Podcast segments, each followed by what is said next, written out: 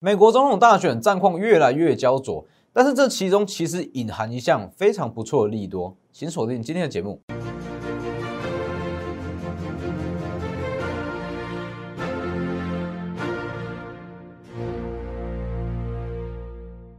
各位投资朋友好，欢迎收看真投资，我是摩头分析师郑国珍。今天加权指数上涨了五十点。那以目前来讲，哦，目前的录影时间来讲，其实美国总统大选它结果还没有出来嘛。那原本说昨天市场是预计川普几乎要赢了，哎，结果隔了一个晚上又翻盘，变拜登即将要当选。那很多人会有这个疑虑啦，说，哎，很多人都在说，不管谁当选，只要一位候选人当选出来，对股市就是好事，不确定因素解除嘛。当然，我的看法也是这样。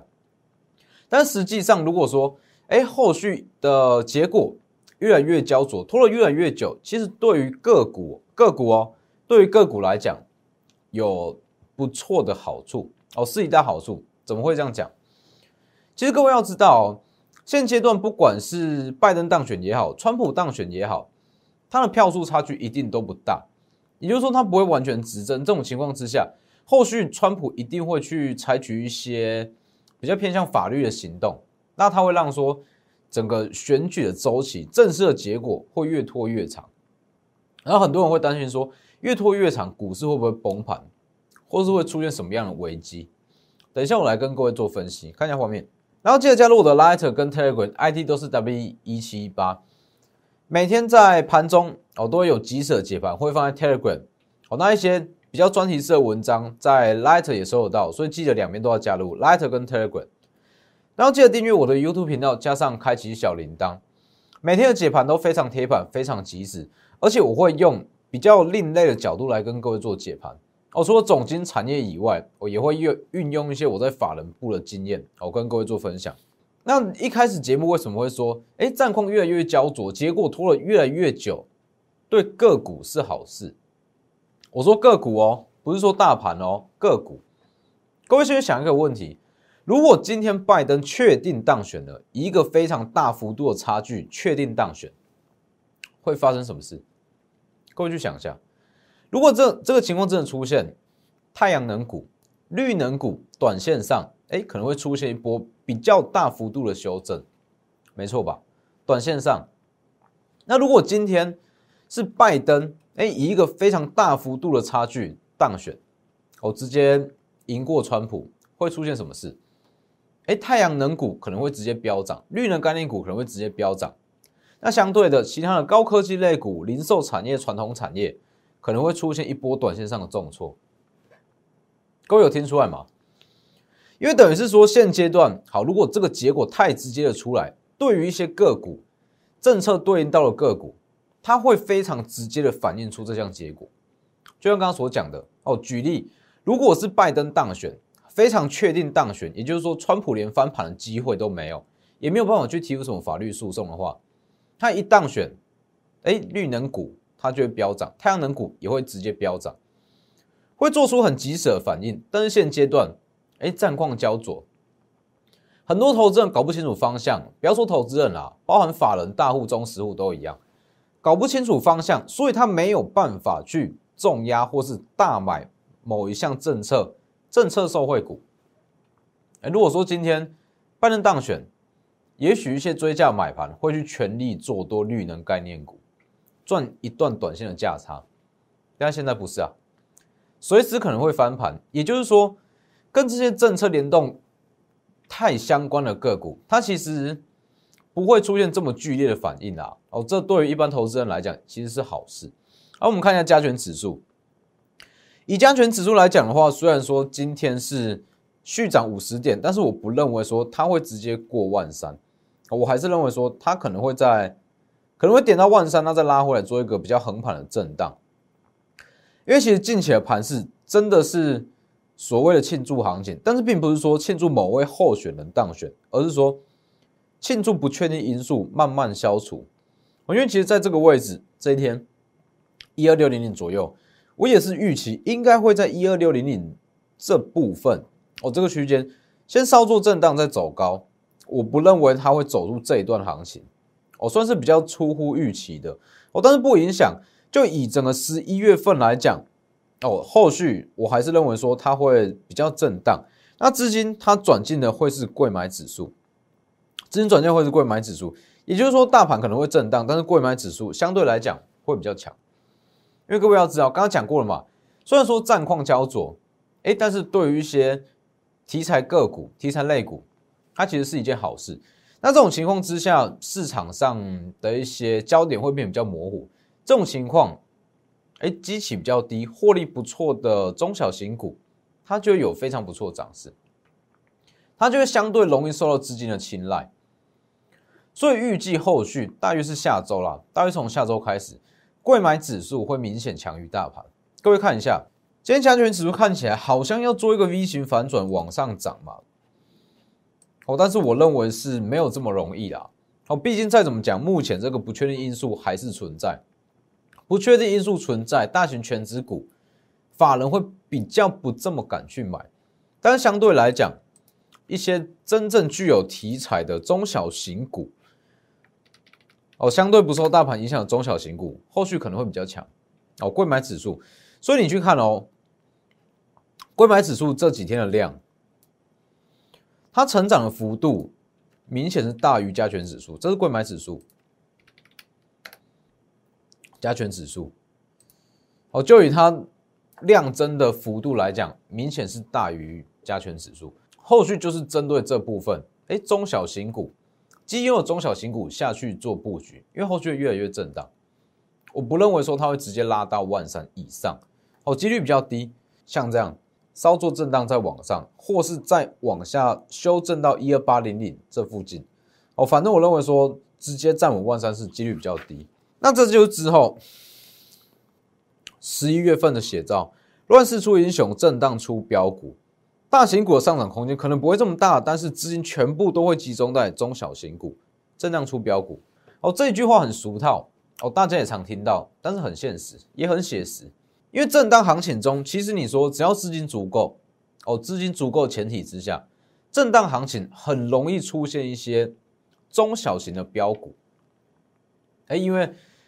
这类型的题材就资金没地方去，那又不敢去买大型科技股，哎，大型全值股，那他只好去找这些真正具有营收、基本面不错的小型绩优股，那就中小型股嘛。所以后续指数它可能会震荡，但是中小型股它的上涨空间会非常非常的大，把握这几天这种震荡行情去布局，而这种震荡行情会让一些绩优股浮现出很多不错的买点。看一下今天的个股。二三三年的台积电今天涨势不是说特别强，但是反观其他的中小型股，真的绩优的中小型股涨势都不错哦。我们一档档看，近期有讲过的三七一一的日月光，哦，日月光在这一天有特别跟各位讲嘛？这里日月光它虽然外资外资爆量买进，但是实际上它还有上涨空间，好，不用怕去追高，因为其实把周期拉低来看。它算是刚起涨，而且它的基期很低。好，最主要是说，它在大陆的子公司环旭电子跟美绿即将组成美宏电子嘛。那美宏电子它的营收预计会在明年第一季啦，才会开始慢慢认列。而这种情况之下，其实在今年年底就会开始发酵。所以日月光长线上七十元它会是一个买点，过去看一下日月光是不是十一月三号讲的七十元以下是买点。好，并不是说只要是跳空开高急涨，我都跟你说不能追，并不是要去看它的位阶跟基期。像日月光，就算是爆量跳空开高，我还是跟你说可以买。哦，只是以股性来讲，它就是比较温一点。七十以下是买点。我们来看一下日月光，是不是这一天往上拉？因为其实它在一些系统级的封装中，还是有它的市占率啦。我，那再看哦，二零四九的上影是不是？二零四九上影当时就有跟各位讲了，这一天为什么会跌幅这么重？因为它增资，增资市场会把它视为是短线上的利空，EPS 被稀释，本益比也被稀释，把它视为利空去卖股票。但是对于一些真正试货的投资人，它就是一个买点，一个长线的买点，是不是？一路往上拉，还有上周哦，一直延续到本周，讨论度最高的新兴紧缩难电，涨势都不错。三一八九的紧缩，其实我有跟各位讲哦，紧缩短线上我比较没有这么看好，但是南电我反而会比较看好。但是你去看本周的涨幅，本周的涨幅紧缩它的涨幅反而是比南电还要高，但是我认为这就是短线上的热度而已。就以中长线的投资角度来看。我还是认为南电比较有投资价值。我说锦硕这一段本周也是上涨了十三趴以上，哦，十三趴以上。再来是南电八零四六，南电也是涨幅十趴以上，它涨势比锦硕还要低哦，哦，比锦硕还要弱哦。但是我的看法不变，我还是比较看好南电。相对于三零三七的新星也是一样。三零三七的星星，很多人会会想要去硬凹这张股票，它太热门了哦，所以就算跌成这样，还是会说它哎可以买可以低接，但实际上这个位置，不管是筹码结构还是它的厂房修复，都不会在短时间内起涨，所以七十元以下，星星哦星星，七十元以下算是一个长线的买点，这没有问题，但短线上我不会去碰。因为它修复需要时间，不管是筹码要修复，还是它的一些营收厂房要修复，都需要时间。所以它虽然是长线的买点，但短线上我不会去买。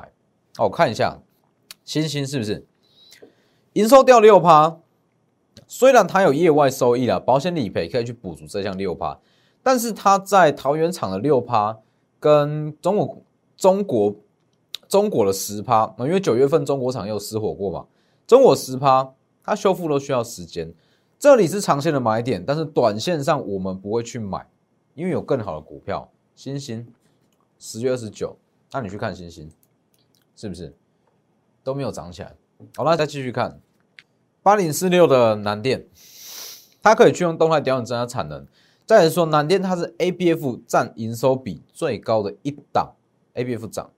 最具投资价值，我看法不变，最具投资价值。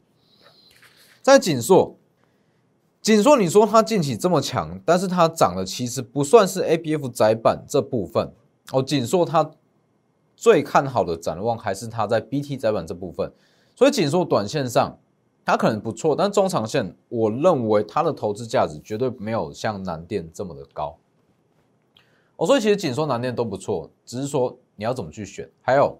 上影哦，也是一样，二零四九上影打下来，跟各位讲，黄金买点这个位置，其实，在二八零，我就认为说它是一段，呃，二八零它的股价就已经算很便宜了，只是因为增资的关系拉下来，又出现一个新的买点，都一样是长线的买点，持续看好，所以你去看二零四九的上影，我讲完也是一路往上拉。所以其实像这些股票，都透过产业分析、产业面的基础去把它分析出，哎，什么可以买，什么不能买。包含之前的联电也是一样，哎，联电已经涨三成了，最高到三十四元，那我就跟各位讲，它过不了，短线上它过不了三十五元，因为短线上它合理价就是大约是三十五元啊。它同样利多，你要它涨多少？所以这些其实你全部都可以透过产业分析。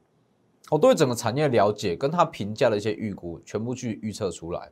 九月二十八就讲，联电八寸晶圆满载有涨价空间，一路拉，我拉了两成。十月十二跟各位讲，联电最高只会到三十五，那后续真的最高就只有到三十四，各位可以自己去看一下线图。那其实这些都离不开所有产业分析，因为很多人会说，好，我看法人买超才去买。法人连续买超，外资连续买超，投信连续买超，我就跟着去买。但实际上，投信法人自营商，他们也是运用所谓的产业分析，哦，里面包含了营收的预估、订单的预估，跟未来一些评价的预估。那法人去做这项预估，买进一档股票，你看到了才去跟，这样不是一样吗？哦，为什么不要直接就在这一块就先买？产业分析，哎，分析完跟法人同步买进，就不用追了嘛。不用说，看到法人开始在买才去追，是不是？所以其实以现阶段来讲，哦，尤其是在近期这种盘势，十一月份，十一月份行情会很好，应该不是说行情会很好，而是说中小型股的表现会很好。也许整个国际股市会比较震荡，但是以个股来讲，它的表现会非常好。我就像这几天一直在强调的，法人不可能不买股票。哦，这几天大家应该都看得出来了，有一点报复性买股的感觉。我忍了很久，忍了一周两周，终于，终于大选了，我一定要去大买，买什么都好，就来大买。那市场没有题材怎么办？去找营收亮眼的嘛。当市场没有题材，营收亮眼的股票就是最好的题材。那这个时候你是不是？你只要去预判出它的营收，很轻松，你就可以提前买进啊。提前买进，或是跟法人同步买进。因为其实当你看到法人连续在买超，哎，其实他早就已经买了一大堆了，通常都是这样啦。法人呃，自营商、外资、投信都好，当你看到他连续在买超，他早就已经买完了。那当他真的在吃货，一定是说一天卖一天卖，说连续买两天卖一天，他不会让你看出来。所以真正在连续买超，通常啊，他们都是已经买好了。所以各位去看，刚所讲的 A P F 三雄上影、南上影啦、日月光，全部都可以用产业分析分析的出来。只是说最后你还是要决策嘛。哦，这么多股票，你不可能当当买。你可以每档都去分析，涨跌都分析的出来，它会怎么走，长线买点在哪，短线怎么去买，资金规划、产业上你都可以分析的出来。但是最终你还是要去做决策。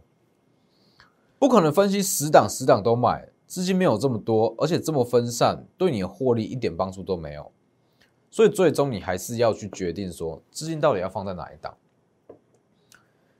所以其实你可以看我节目，你可以知道很多股票，哎，它的长线买点在哪里？那它能不能去买？包含像彩金、面板厂，彩金涨停的那一天，哎，在上周嘛，彩金上周一彩金涨停，我跟各位讲不要去追，连跌了好几天。是不是上影？哎，跌下来可以买，也是往上反弹。你可以分析出很多股票，你可以看我节目，知道很多股票的一些进出场点，但是最终你没有办法去决定说，到底要把资金放在哪一单股票中。那这也是跟着我们操作最大的价值。我会告诉你说，以你的资金部位可以去买哪些股票，可以去放在哪一档股票，那资金层数又要怎么分配？这才是跟着我们操作最大的价值啊！所以各位再去看，分析这么多，我一定不可能当当买，买一定就是买最强的。传产之王，十月六号就开始在讲这一档，就是待遇哦，这样就叫待遇。一五九八待遇，十月二十三号跟各位讲，抢到立三在 Peloton 的订单，每月一点五元。从原本的每月一元上修到每月一点五元，好。十月十五嘛，它营收公布后完全符合预期。那再来，昨天早盘为什么我们要加码？因为我们去预估它的营收再度上调啊，全年 EPS 从原本的七元上调到十元，那要不要买？当然要啊。代表说，它的营收预估往上调，它的合理价跟着往上调，所以我们在昨天十一月四号一四零以下去加码，加码买进，原本就已经有持股了哦，加码买进，一路锁上涨停，所以在一四零以下买，那你去看今天的走势，一五九八待遇，你在一百四以下去加码去买。那今天的拉回对你来讲有影响吗？这里，这是一四零。如果你是追在昨天的涨停，追在一四八一四八点五，哎，也许今天的拉回你会害怕哦。哦，也许今天盘中，因为它的尾盘才收下影线上去的，但是在今天盘中拉回，你可能会担心，哎，怎么办？我昨天追高了，那我现在该怎么去处理？一定会有这种想法。但是如果你是买在一百二开始布局，一路往上买买买买买，昨天一百四以下再去加码，基本上今天不管怎么震对你都不影响啊，还是一样刚刚所讲的，你只要提前评估出一档股票的营收预估获利，其实你可以很轻松的提前布局，提前买进，因为你知道法人也会知道，哎，法人看这张股票怎么这么便宜。他们也会去买，就是用这个逻辑啊。哦，所以很多人会说，哎，产业产业分析，或是说一些基本面分析，评估出它营收，股价就一定会涨吗？如果它只有营收好，当然不会涨啊。股价会涨，又不是说它营收好就会涨，而是说这一档股票营收好，营收亮眼，机器低，好，法人看到了，大户看到，中实户也看到了。一起去买，所以股价会涨，是用这个逻辑在买股票，而不是说它营收好就一定会涨。营收好，那法人知道去买，所以股票会涨。那我们就站在站在跟法人同样的角度去买嘛，同步去买进啊。所以各位去看，今天大雨小幅拉回，但是不影响。全年预估 EPS 十元哦，十元不到一百五十元，各位自己去想，它会到哪里？还有台积电设备厂之王嘛，全年 EPS 年增四百趴以上，这一档叫做万润。万润讲过很多次了，台积电一定要有 COWOS 这一项设备。那这一项设备，万润又是独家的设备整合厂，代表说台积电不能没有万润。所以十一月三号公开，哦，这样很早就在讲了，只是十一月三号公开。好，十一月四号。涨四趴，昨天嘛涨四趴，台积电不能没有万润。今天十一月五号再涨三趴，接近四趴，收最高，涨幅十七趴。很多人会觉得一样嘛？哎，一个月接近一个月涨幅十七趴，不到两成，这很多吗？很稳啊。很多人会觉得，哎，这种操作好像没有想象中的快。但是就是很稳了，而且我们是有很有把握的，高度把握在买股票的。那在这边要先跟各位讲一下六一八七的万润，本周哦，本周很强没有错，但是要特别去留意一个重点，被动元件的涨势停顿，万润涨势会跟着停顿。为什么？万润现在在涨的题材，并不是说这一块，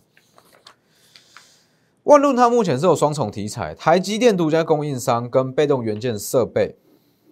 好，被动元件设备，它现在在涨的是被动元件设备这一块，因为你去看整个台积电设备厂都没有在动，就只有它有在动。为什么？